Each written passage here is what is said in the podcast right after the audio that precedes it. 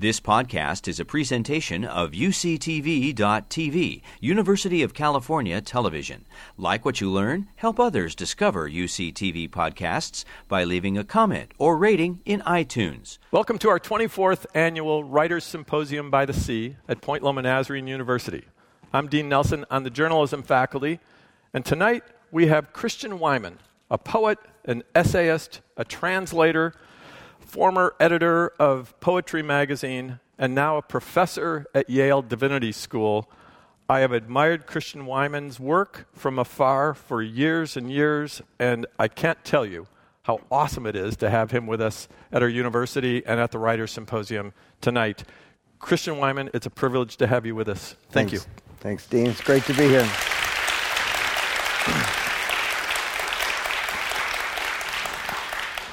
When, when you first started writing poems, you wanted to write a poem that would last forever.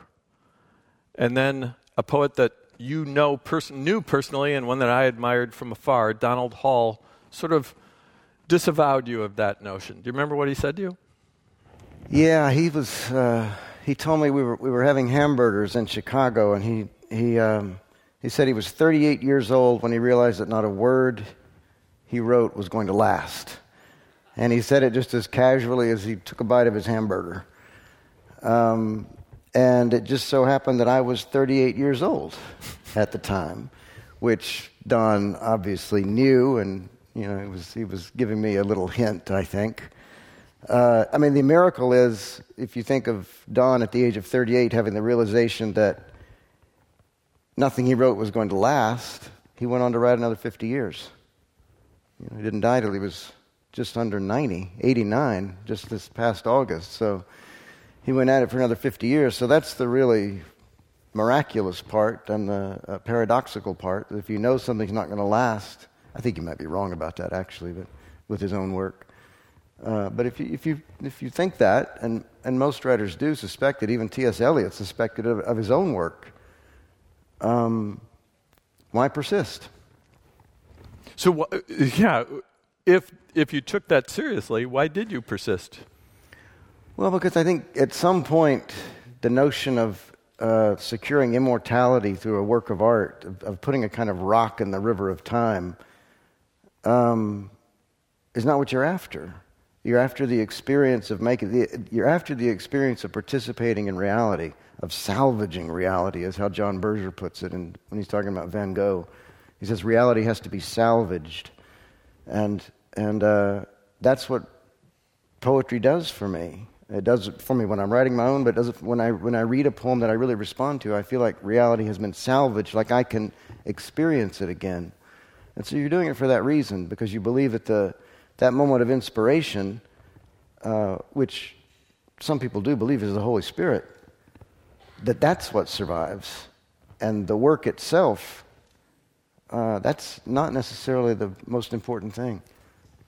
Wasn't it, what was Robert Frost's line about the goal is to make sure that your poetry, that, that people will remember a couple of your poems? Oh, it lodges in the heads of, of a few readers so that they can't get rid of it. That's right. That yeah. sounds better. Yeah, yeah that, that, that, that, sounds better. Yeah. So, I'm I'm guessing um, I'm guessing he was a little bit wrong too because his stuff has. Oh, I think he thought he was going to last though.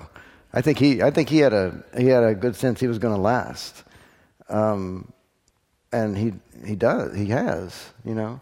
But you know what? If you think of what last, think of all the poems one writes. Randall Jarrell said famously that a, a good poet is someone who, after standing out in, a thund- in, in lightning and thunderstorms for, for their lifetime, gets struck five or six times. So you write five or six good poems, and it's, it's meanwhile it's a destructive lightning strike. You know that metaphor. But but if you get hit ten or twelve, well, then you're a great poet. That's what he said. So ten or twelve and poems that somebody keep that, that a culture decides to keep makes a great poet. So it's you know it's not that much. Did you have to change anything about how you were approaching it after Donald Hall said that to you? Did you kind of lower your bar a little bit? No, I, by that point, I mean I I, uh, I had come to some kind of accommodation by that point. Not, it wasn't quite that stark though. Don put it so starkly That it just, I mean, I think everybody retains some sort of illusion that something's going to last. Uh, and I can't believe, I, I haven't, I, it would be disingenuous of me to say that I've renounced that. I want my poems to be read 100 years from now. I'm aiming for that. I mean, I work really, I work hard to make them last. Um, but I do think you have to let go of that. A poet that I've loved recently is Yehuda Amichai, the great Israeli poet, and he's, he says at one point that he wants, he, he, he's not, it's not clear exactly what he's talking about, but I'm pretty sure it's poetry. He says, not like a cypress, but like the grass. So he doesn't want to be this iconic thing towering over people that's a memorial. He wants to be like the grass, and so that it's everywhere, it's available, it's in people's lives, and I aspire to that as well. You know, I, th- I think you said once that um, writing poetry is trying to address some sort of an absence. Uh, a, I'd like you to explain what that means. And B, isn't that really what all art does? It's a good question. I always did think, for the longest time, I thought that art arose out of some sort of destitution. Dickinson calls it sumptuous destitution. sumptuous. Yeah. that's, that's a good word. Yeah, sumptuous destitution. Um, I thought it. I thought it was always trying to fill some lack. Because if you didn't have the lack, why would you make the art? Uh, if you're, if everything's just right in your life, the old expression is "light writes white." That's the famous modernist expression: "Light writes white." So if everything's great, if your life is all light, well, then you got a blank page. It's white. Light writes white. There's no inspiration. You've got to, there's got to be some friction, some tension. Something's got to be wrong in order for you to, you know, get some ink on the page. Um, I don't, I don't really believe that anymore. Uh, it seems to me, I actually think that Nietzsche had it right when he said that he judged all work uh, based on whether it arose out of hunger uh, or superabundance, one of the others. And, and he had contempt for the ones that were, came out of hunger. He was only interested in the ones that came out of superabundance. Um, I think a couple things about that. I think the line is too strong, too, too stark. I think actually that those, um, those things, hunger and superabundance, can be linked and fused with each other. But I do, um, part of my maturation as a writer and just as a person has been learning to recognize moments of joy, of superabundance, of excess. And those have definitely led to art. So. Yeah, however, story in, in story, which is more my area than, than poetry, it seems like only conflict is interesting. So i i if everything's going great, I'm not probably in a mind to write about it. I'm not sure. I think more and more I, I feel, uh, and I respond to poems that manage to, to help me to recognize joy. Hmm. Um, I mean, I did a whole anthology of poems that, about joy. Uh, it is true that in this, on this side of the grave, uh, on this side of Eden, that uh, uh there is no unalloyed joy. The, Richard Wilbur has a wonderful poem where he's looking at a brook, Hamlen Brook, and he describes it all the way down very beautifully, and then it ends Joy's trick is to supply dry lips with what can cool and slake, leaving them dumbstruck also with an ache nothing can satisfy.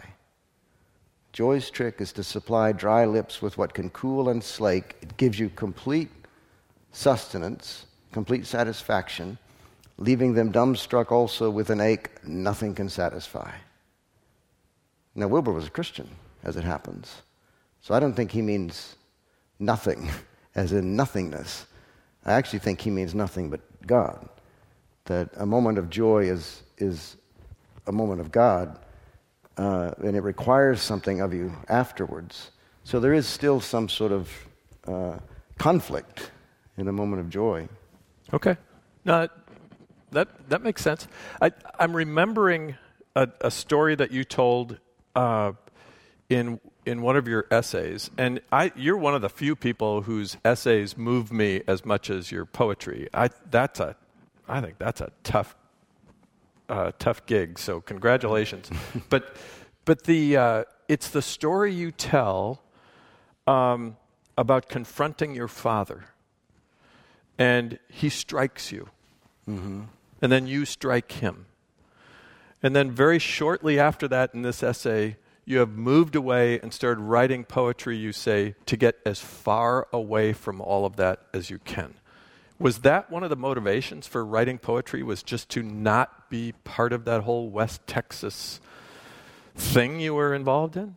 Oh, definitely. My that poetry seemed to me as far as I could get from the life that I grew up in. That it was, it just was so.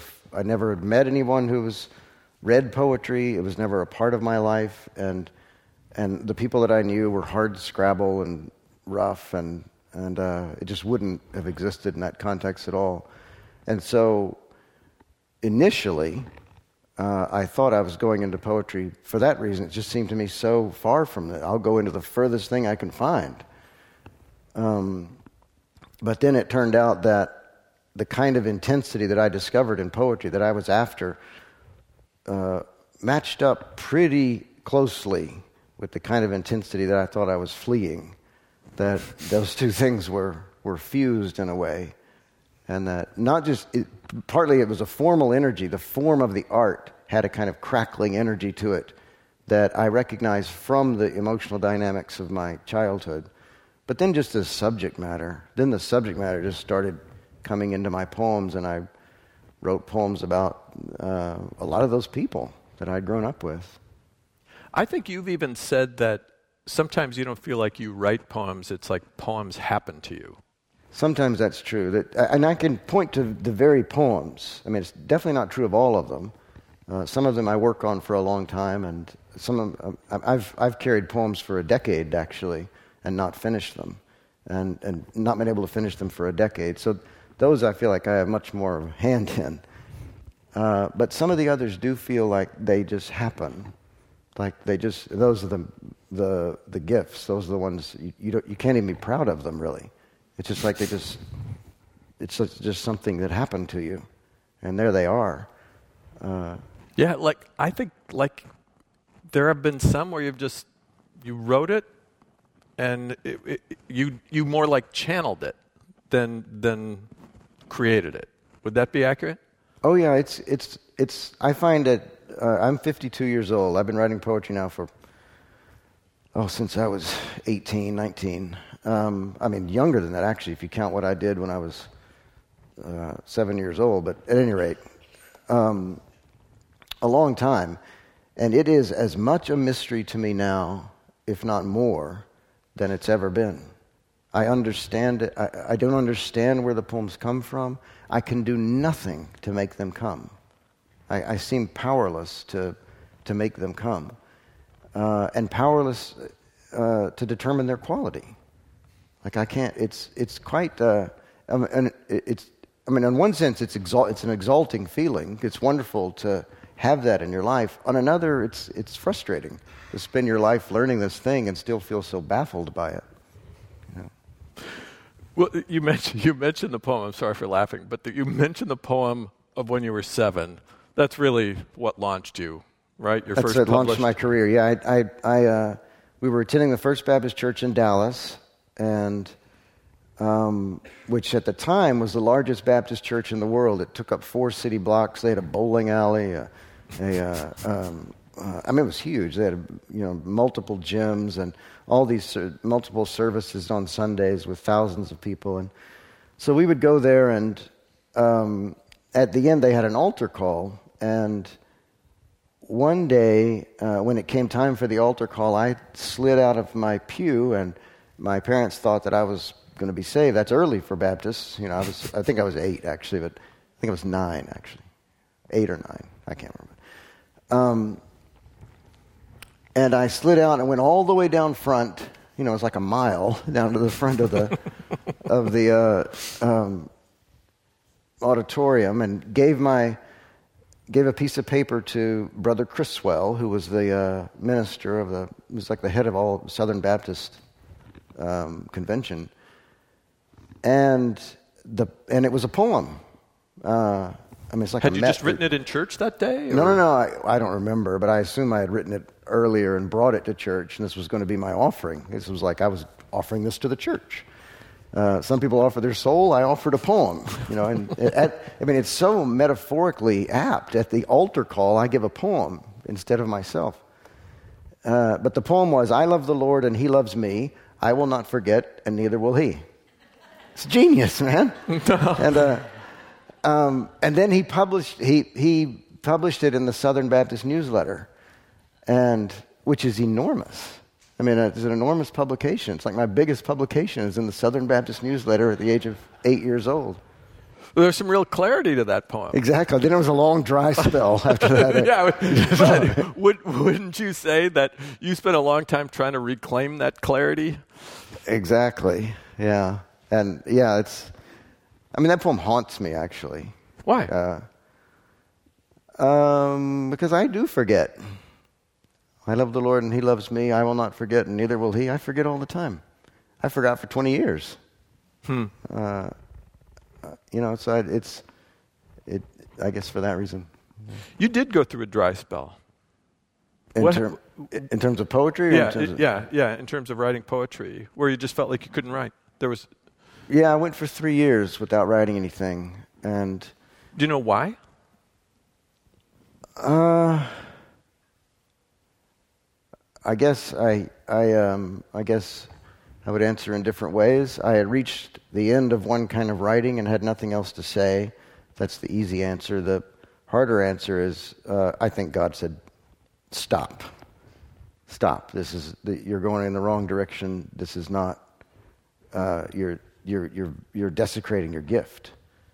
And um, um, and so, yeah, I had three years of not being able to write. And it was excruciating for me. Uh, I mean, that, that's the way I defined my life was as a poet. It's what mattered to me.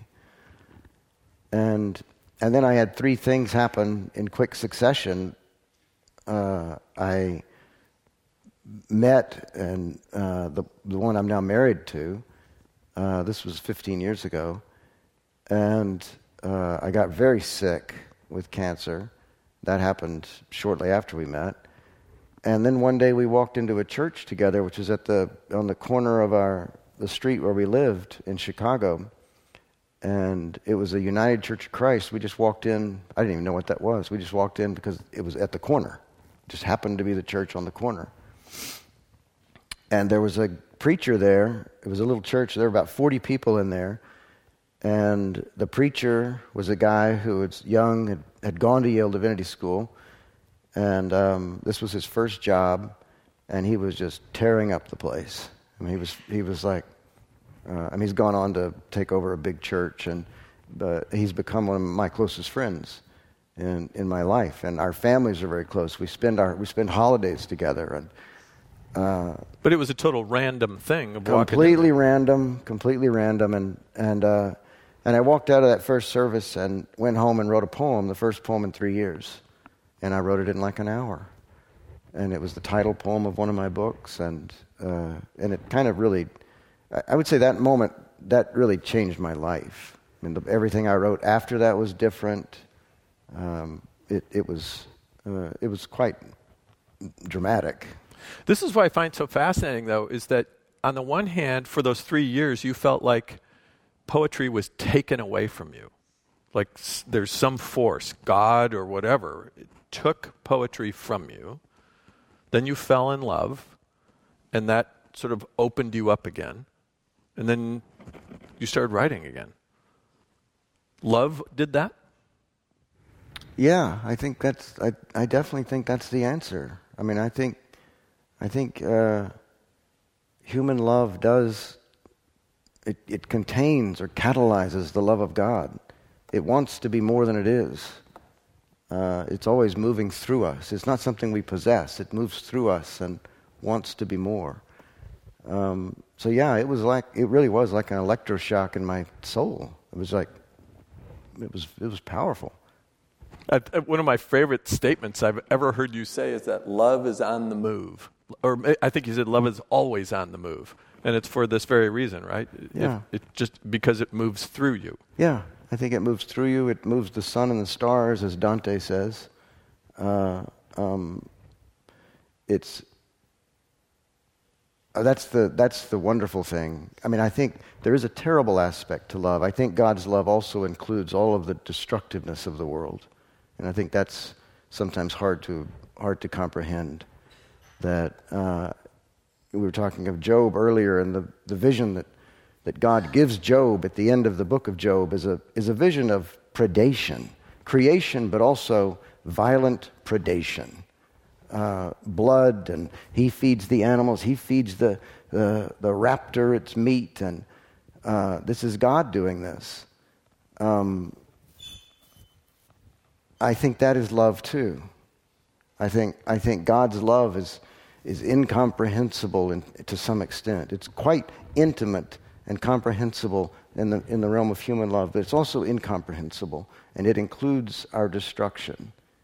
Uh, and I don't. I think that's a very something we resist. What does our destruction have to do with love? well, we're all going to die, and we're dying because of God's love. I mean, God's love can rescue us, but it is. But we are in this creation, uh, which, and I take it, the action of love is is includes all of creation, and and that's a lot of destruction. Hmm. Which is, I think, one of the things you've said that poetry does is it connects you with ultimate reality, which is which would include, I guess, death. Absolutely. Yeah. Yeah. It's connecting you with both of those things at the same time. I mean, ultimate life and ultimate death at the same time. So, one of the things I think you've said about poetry is that it takes you fully into the present. Uh, not out of the present, it takes you fully into the present. Um, so what is what is that? Because I think I've also heard you say something about we're never actually fully in the present. We're we're remembering things from the past. We're projecting into the future. So I don't. To you, what is that whole? What does it mean? What does present mean? Hmm, that's a good question. Um, yeah, it's an illusion. I mean, I think I think poetry does make a moment of time possible for us. It seems like it's a moment of time, the present but consciousness can't actually be present. I mean, we are, we are always in the past. Uh, I guess what I mean is um, R.P. Blackmur has a great, he's a critic that's uh, from the middle part of the 20th century, um, uh, where he says that a, he's talking about John Berryman, he says a, metaphor, a, a new metaphorical impression um, uh, makes reality newly available. It enlarges, enlarges the availability, the available amount of reality. How does he put it? Enlarges the available scope of reality, or something like that. Um, what he means is not that it it makes reality larger in the way that space is getting larger, the universe is expanding. What he means is that it makes more of it available to us. And I think what, what a moment of, of, of poetic perception can do is um, uh, make the present moment of reality absolutely in front of you uh, get, make, it, make it apparent, uh, almost touchable. Not quite. Joy's trick is to supply dry lips as what can cool its living. The dumbstruck also with an ache nothing can satisfy. That condition seems to me ineluctable. Um, but the poetry can get you close. Poetry is it's almost there. Yeah. When you got your diagnosis for cancer, which it just amazes me that that was left for you as a voicemail. Um, that and you were told that this was going to be fatal. At at some point, did you say, "Oh, I got to write about this. I got to I got to fully engage this and fully inhabit this"? Did you think like that? No, it was, but it was very natural the way it happened. Um, uh, I did get it as a voicemail. I've Isn't that just doctors, a little galling right, to have something like that left on your? I've had a doctor throw. I've had a doctor uh, throw a disc. He couldn't get to work in the computer. I've had him throw it across the room and it hit me in the throat. Um, I've had a doctor draw me a graph uh, showing me when he thought I was going to die. Showed the showed the line where he thought I was going to die. Uh, I mean, I've had some some really cruddy things done some wonderful things on the other side. More wonderful, many more wonderful than, than, than those examples. You are still alive. I'm, exactly. Exactly. so there's yeah. that. yeah. Um, But did you feel like you, I, I want to try to capture what this feels like? Did Well, I wrote that? an essay about it. Um, I mean, that, that poem that, that I was mentioning was probably one of the first things I would have been the first thing I'd written. Yeah. Uh, which, that poem, the poem that I'm talking about is pure celebration, Hmm. pure praise. Why praise? Why not condemnation? Why not rage? I was enraged, but I felt the love of God. Uh, um, Christianity does not give you, Simone Weil says that Christianity doesn't promise any supernatural, it may not give you a supernatural relief from suffering, a remedy for it, but it does give you a supernatural use. Uh, it, that, that Christianity promises that there's meaning. it is a mystery to me. I was enraged, I was in love, and it looked like I was going to die. And I felt the love of God very intensely. Very, very intensely. So And does so that, there was a kind of joy. It was joy. Uh, I mean, I was terrified and furious and full of lament, but I was also joyful. Uh, it, it is quite mysterious to me. I, I, I don't, that's why I think that you have to see both sides of creation and destruction. These things are happening at the same time at every instant. And uh, reality is awesome, as in terrible. Um, and and I, I think it's, you know, it's, it doesn't hug you and exactly. Uh, but in answer, part of the answer, another answer is that when I needed to write something about it, I turned to prose, and and uh, I wrote this essay, which um, went kind of viral. It went everywhere, and and uh, is this I've the nev- American Scholar? yeah, I've never published it. Any, I published it there, but I never put it in a book or anything. But it was it was uh, just this short little essay about getting a diag- getting the diagnosis, about stopping writing poetry and getting the diagnosis, and it was maybe, I mean, short, like six pages. Um, that essay I originally wrote for the church newsletter. Um, they asked me to write something for their Christmas newsletter, and I started to write something. And I thought, well, this is what I'm thinking about. And then, then I was, I, I was going to do it in one hour, and I couldn't. And I was like, well, I'm a professional. I got to go ahead and write something. And so I really wrote something, and um, and it turned into that. you know. Which then turned into, because of the popularity of it, Turned into turned into. My Bright Abyss. Yeah, yeah. So an essay and then the re- reader response, A church newsletter first. a church Yeah. newsletter. Let that be, well, it's just a continuation of your early church newsletter from when you were Exactly, nine. yeah, So it's yeah. kind of uh, connecting those dots.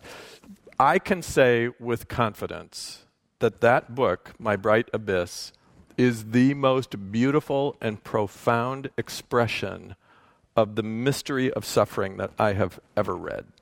I just found it startling. And, and this is the measure of it, of how beautifully written it was. I thought, even though I knew you had written it, I thought you were going to die by the end of the book. that would have been a trick. exactly. But that's, that's, how, that's how moving this whole thing was. I just thought, oh my gosh. But I wrote it thinking I was going to die. I mean, I, I wrote it. I finished that book in the hospital as I, uh, I was getting a transplant. I put it together as, as I was getting a transplant, and and I um, uh, I put it all over the room. I had it spread out all over the hospital room, and uh, and I was working on it. Um, and I was I was quite lucid, even though I was just I mean blasted with chemo and stuff. Um, but yeah, I was I was I put it together in those circumstances. Why did you feel so compelled to write about it? Why not just I gotta I gotta survive this, I gotta get through it, or I gotta give up and I gotta die? Why would you why would you want to try to record all this? I wasn't trying to record. There's not that much about cancer in that book. That's true. There's there's very little. Uh, I was trying to record the experience of God. It just seemed. And, I mean, I'm a writer. And it's like I, that's how I, I was trying to survive too. I was trying to keep my mind alive. I was trying to give form to all of these things, and it it would have been impossible for me not to write when all that was going on. I think one of the the uh, most amazing lines out of it said, uh, and, and, I can't remember now whether it was in My Bright Abyss or elsewhere, but about this cancer, you said, "When my life broke open, I knew very well I believed in something." Exactly what I believed, however, was considerably less clear. so, was that during this time that that drove you? You believed in something because you just felt this joy and this love? Yeah, I wanted to articulate it. I wanted to try to articulate it. I mean, I really think that book circles around a big uh, question mark or hole or something. It doesn't, it doesn't answer the questions that it poses at the outset.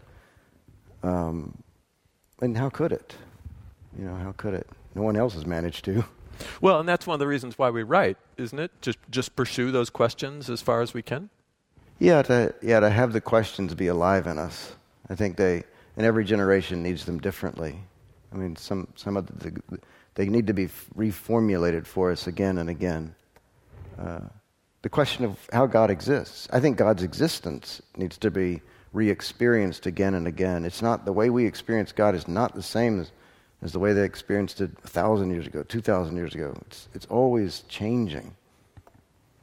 What do you mean by the term accidental theology? You've used that in the past. What does that even mean?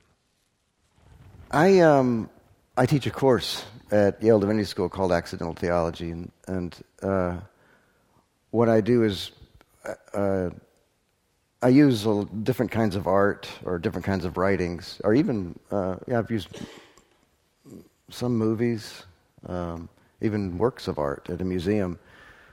Um, I think that a lot of the best theology, the truest theology these days, is being done outside of the field of theology and is in the work of artists or thinkers of other, of other sort. And um, film, perhaps? Film, yeah, yeah, yeah. I mean, I find it in poetry all the time. Uh, uh, my understanding of God enlarged by people who themselves would uh, not claim to have any belief in God. Um, and so accidental theology is, is when uh, the, I see this happening.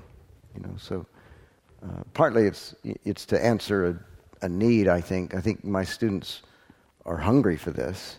Uh, they're getting theology in their other classes, and they're really hungry to see it in these these other forms. Uh, so that's, and partly it gives me a way to read anything I want to read. You can basically you can put anything on syllabus. Call it accidental theology. so, so here's another. This this is back to this sort of uh, try this this quest that we're that we're all on. You once said, "I always have this sense that something is going to resolve my spiritual anxieties once and for all. That one day I'll just relax and be a believer." How's that working out for you? Yeah, really well. Really, that's going great. you got it all nailed down now. Yeah. Uh, yeah. No, I my my fate is to be is for it to be a to be an agony. There's no doubt. But I mean that that is my fate with poetry too. Uh, my relationship with my own work is antagonistic. Uh, I, I'm not fond of it. I get no pleasure out of reading it. Um, I take a lot of pleasure in other people's work. I love it. Uh, I can get very excited by it, and but my own work, I can I can do without it. I can't stop writing it, but but uh, I, it it does it leaves me cold. Well, maybe it's that uh, you know Peter Matheson once said that uh, a work of art is never completed; it's only abandoned. Yeah, maybe he, he was quoting Paul Valéry, but but yeah, yeah. Maybe that's it. Yeah. You got a deadline. yeah. So here it is. Well, let, I want to go back to the, the theology point. Why? So why is art so much better at theology than theology? You know, maybe it's not in all times, but maybe there are certain times when um, we need God expressed differently. Uh, maybe we've looked away, or maybe we've looked in the wrong place. I don't know.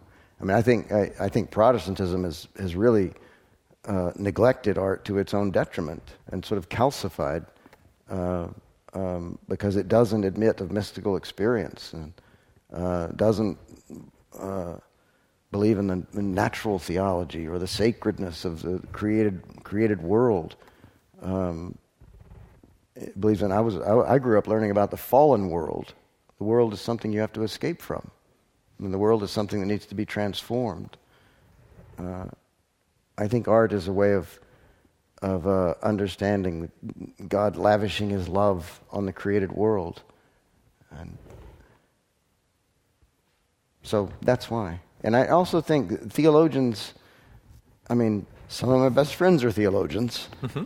Um, mine, mine too. They're smart. they're smart people. Yes. They're good and deep people. But theology has done what so many um, of the humanistic disciplines have done and worked itself into a tiny little corner of uh, jargon and uh, kind of group speak uh, where they're speaking to each other. Not all of them. I mean, I love some of Rowan Williams. There are theologians I, that I've learned an enormous amount from. Um, but the field in general can be frustrating. You could, you could say the same thing about the study of literature or poetry. That's where, yeah, I think is a direct analogy. Uh, yeah. That we, uh, we study it to a point where we've sucked all the life out of it. Yeah, yeah. And think of all the PhD students who, who uh, come out hating literature. Happens yeah. all the time. Yeah. Why is that? Well, for that very reason. You, you, you go into it because you love reading the books, you love responding to it, and then suddenly you've got to put them in these, these use these formula to uh, um, figure out what's wrong with all these books or you know what, what they've done wrong, and it's just it becomes tedious. You, have got these great lines in, in one of your poems, a, a poem called "The Ice Storm." You have these lines, and who would guess that as the years find their final focus, you're bothered less by the dark that lies ahead of you than the dark that lies behind. It's just such a beautiful way of looking at uncertainty. So you're okay. I, I, you, I'm kind of back to another an old question where that's where you're headed in your poetry is is just to try to make some sense of uncertainty of the future. The future doesn't matter in that instance. It's not the dark that lies ahead of you that you're scared of. It's that the dark that lies behind. It's the chances that you've neglected in the mm. past. Uh, it's, the, it's the life that you haven't lived. Um, that poem, The Ice Storm, is about a couple, a man and a woman spending a single day together, long married couple, and it alternates with their voices. Uh, I knew them intimately. Uh, it's, it's, a, it's, a sad, it's a sad poem, I think. I think there's the, speak, the person speaking that poem is realizing that there's a lot of unlived life behind her that she fears worse than the death ahead. That is a sad poem. Yeah. Do you, do you live with that kind of regret? No, no, I don't. No, I've, I, uh, I'm happy with my life. I've gone all in with poetry. I'm, I'm, I, uh, if I hadn't gone all in with poetry, I think I'd be in real, real trouble. But I really went in. I really did it. So I don't regret that. You know, re- regarding with uh, regarding your reconnection with your faith, I'm reminded of that Mary Karr description where she said, "I, to start, I s- decided to start acting like I believed in God, even though it seemed like horse dookie. I just needed to." Was that sort of the same for you when you and your wife went to church? You just started acting like it? No, uh, the way that happened was um, she initiated it. The way most things happen in our relationship. Um, she said, "Let's go," and I went. And uh, but from that point on, uh, it was not at all like that. It was urgent and immediate and very, very real. I was not acting. Uh, it wasn't. I know what Mary means. I, mean, I know. I know. I mean, there are times when you need to simply act as if, and then and then some kind of response can come. Act as if you believe in God, and then some kind of response often will come. But at that time, that, that's not the way it was for me. All right. Let's talk about memoir for a second. You're not a fan, as I recall. Uh, I, I, I think I did write something critical at one point. I think you did. I think you did. And I, let me tell you what you said. Okay. Uh, uh, you were actually quoting Blake, where where you where he said imagination had a higher plane than memory. Blake was much. Blake wasn't big on memoir either, as I recall. Uh, but here's my question: But why are we so drawn to memoir? That's the that's the one of the biggest genres there is, bigger than poetry. So what's your Thanks. problem? Yeah. Um, you know, I don't know. I, I, I wrote that when I was young. Uh, you want to know what else he said about it? no, no, no. You called it a symptom of failing cultural imagination. I'm not sure I disagree. Uh, it, does, it does. It does seem to me that, um, yeah, it probably is a symptom of, of cultural failure, of, of cultural lack of imagination. That we need to attach these things to a real life. We can't handle uh, a work of art. We don't respond to a work of art in the same way. Uh, you know, I don't read memoir much. Uh, I, I really almost never. I don't think of my books as memoirs. They get marketed that way because it sells them. But I don't like. I just don't see how that book is a memoir. It has some elements, but not much. You draw from some incidents in your past to make a, a different point. But yeah, I wouldn't call it memoir either. But memoir is, it's big, man. I know. I, believe me, I've had, I've been, I have pressure put on me to write a straightforward memoir. Let's talk about uh, a, a, different thing that you've uh, that you've criticized. So, and and that is uh, the lack of people's development of their inner life. You've said that we live in a world that is designed to eradicate the inner life. So, how do we reclaim it? Poetry. There you go. There you go. All right. Poetry will reclaim it and develop it. Uh, and I, I actually think you're telling the truth. I mean, this is what you think, right? I don't believe poetry's for everybody, but um, I don't. I couldn't live without it. I don't know how people live without it, but clearly some do. Um, but I think it's beyond question that we live in a society that's designed to eradicate the inner life. I mean, if you don't th- if you don't think that the world we're in is is bent on destroying your innerness, you're not paying attention. I mean, it's it's designed to do that, and so I think reading uh, serious poetry can be an act of resistance in that regard. Uh, it doesn't have to be poetry. You know, there are all kinds of all kinds of experiences out there that can sustain the inner life.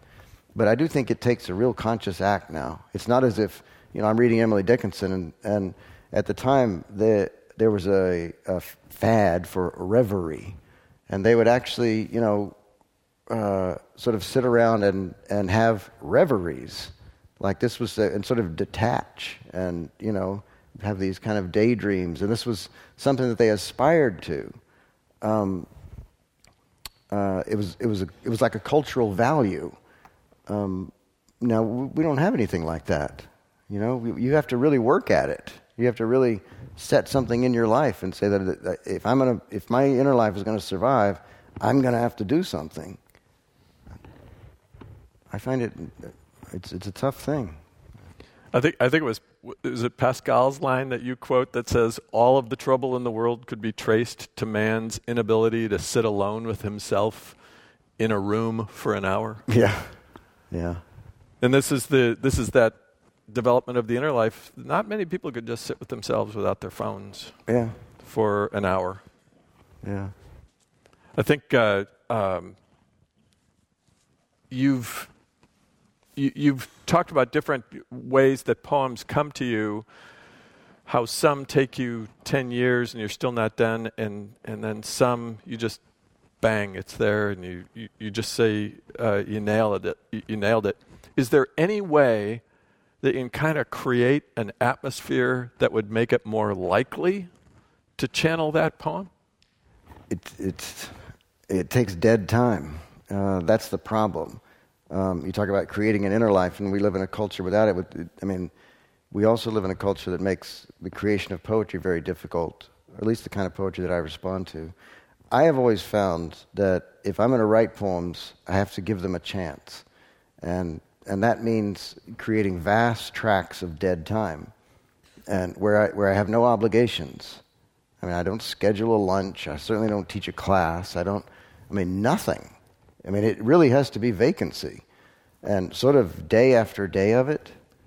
And, and it still might not happen. It, well, that's the, that's the danger of poetry. That's why there's no practical uh, reward. There might not be, it might not happen. I might, you might create all this space and then nothing happens. That's happened to me. In fact, My Bright Abyss, I started because I went down to um, Marfa, Texas. There's a foundation there that gives these houses to writers for a while. I went down there and, for a couple of months, and and uh, um, it was the first break I'd had in quite a long time, and and I um, sat there for one month, four, four solid weeks, nothing. Nothing. Couldn't figure out what to do with myself. I, I would read, I would go on runs, I would do whatever, and, and, um, um, and, and then one day after that month, out of sheer frustration, I started writing the notes that, that are the beginning of that book. I wrote the first paragraph, and then, and then I just thought, well, that's kind of interesting and then I wrote another paragraph, and then and then it just it was eight years later, but eight years of it it emerged, but it emerged out of that all that silence uh, when it seemed like nothing would come. That just is so counter to how we live. Yeah, it's very yeah, and I used to arrange my whole life like that. I mean, really long periods of time in solitude, and but it's just not possible anymore uh, a lot of contemporary poetry, as you have uh, written about, probably needed some more of that dead time. In fact, here's one of the things you said about contemporary poetry. You said you feel like you've read some contemporary poetry where you felt like the poet wrote it while eating breakfast. You can almost hear him still chewing. that was you saying that. So that would reflect the opposite of what you just described, right? Yeah, yeah. I think a lot of um, uh, the contemporary poetry I read does seem to come to, seem to me to add to the confusion of contemporary life rather than rather than rescuing me from it. Is that its job? Is to rescue you from it?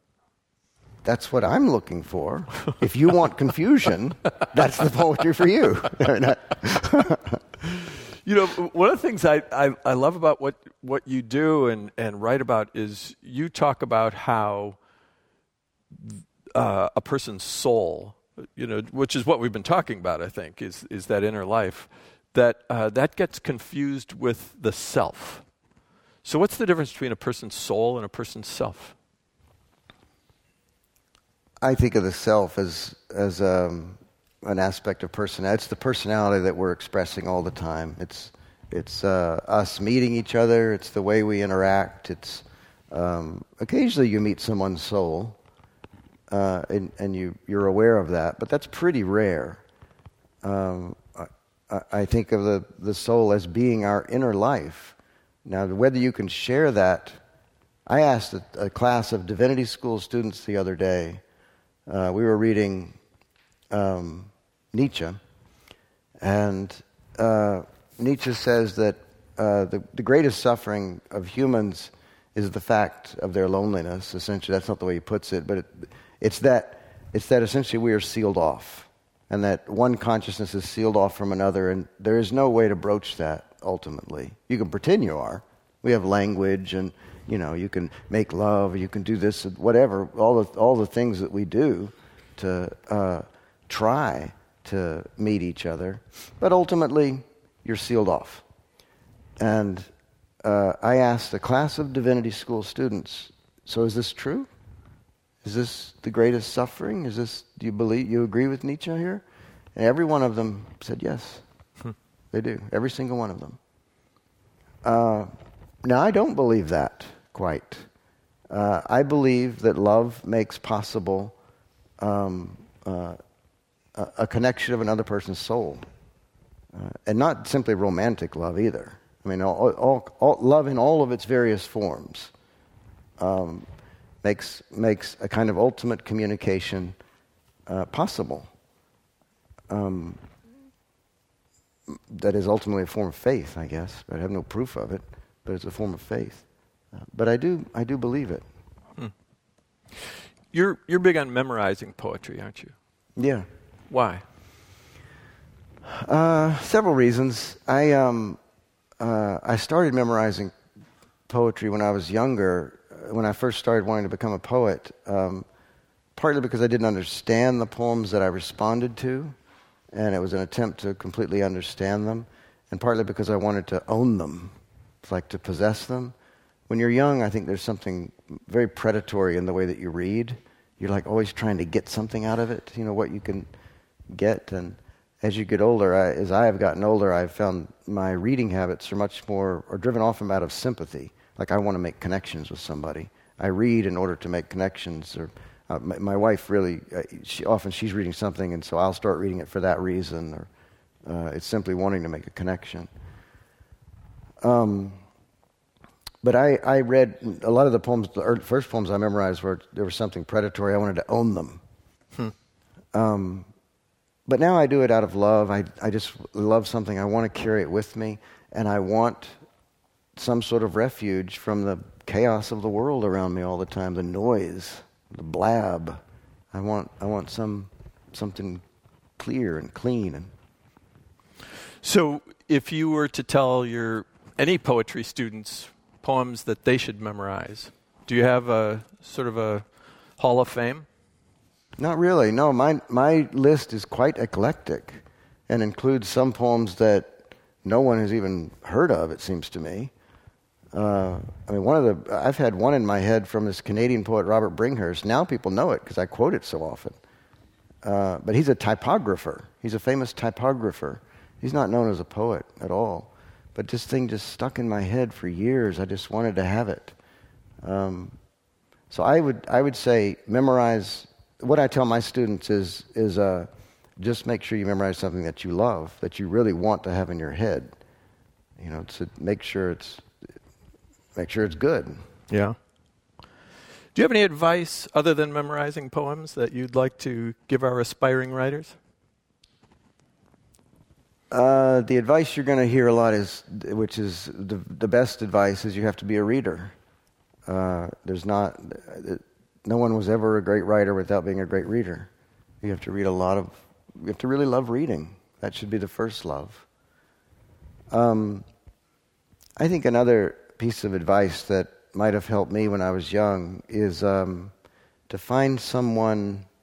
This did happen a couple of times, but it could have been better. Find someone, um, uh, or group, or a person, or someone with whom you feel a great kinship and can share work and can sustain each other in that way so that you can encourage each other. Uh, particularly if you're inclined to uh, solitude. Uh, uh, you can kind of drive yourself crazy in that, that kind of interiority. So find some support. Uh, that's actually a very good advice for a person of faith as well. Uh, I find that it, solitary faith, any faith that remains completely solitary, uh, becomes despair. Uh, that there is hmm. always an urge, always an effort, a need to share it or to, to understand it in translation with someone else. I want to wrap up our time this way. There are some lines at the end of your book, My Bright Abyss, that I would love to have you uh, turn to and uh, kind of share with us at the end. Uh, you know what I'm talking about? Yeah, I think so. Yeah. So this is right at the end. My bone marrow is, according to my last biopsy, free of cancer, and the dozens of tumors that at times have been so aggressive that I could see and feel them protruding from my skin, they have all shrunk to what my doctor says is probably just residual scar tissue. No one promises permanence. The chances are high that there is some errant malevolent cell swimming around plotting a comeback. But there is every reason to think that I am at the beginning of a long remission, maybe five years, maybe ten, maybe more.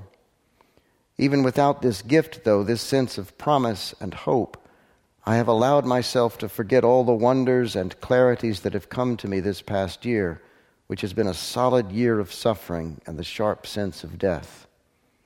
I waste too much time in the little lightless caverns of my own mind. So much of faith has so little to do with belief and so much to do with acceptance. Acceptance of all the gifts that God, even in the midst of death, grants us. Acceptance of the fact that we are, as Paul Tillich says, accepted. Acceptance of grace. Grace. It is, not at all coincidentally, I now think, the name of the street where my wife and I first lived together. It is the middle name of our firstborn child who, with her twin sister, has taught us so much about how to accept God's imminent presence.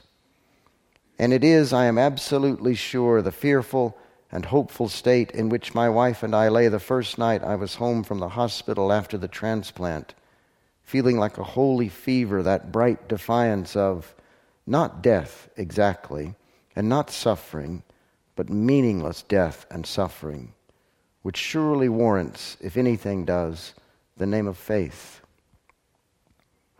My God, my bright abyss into which all my longing will not go, once more I come to the edge of all I know, and believing nothing, believe in this. Christian Wiman, thank you for being with us today. Thank you. You've been listening to a podcast by University of California Television.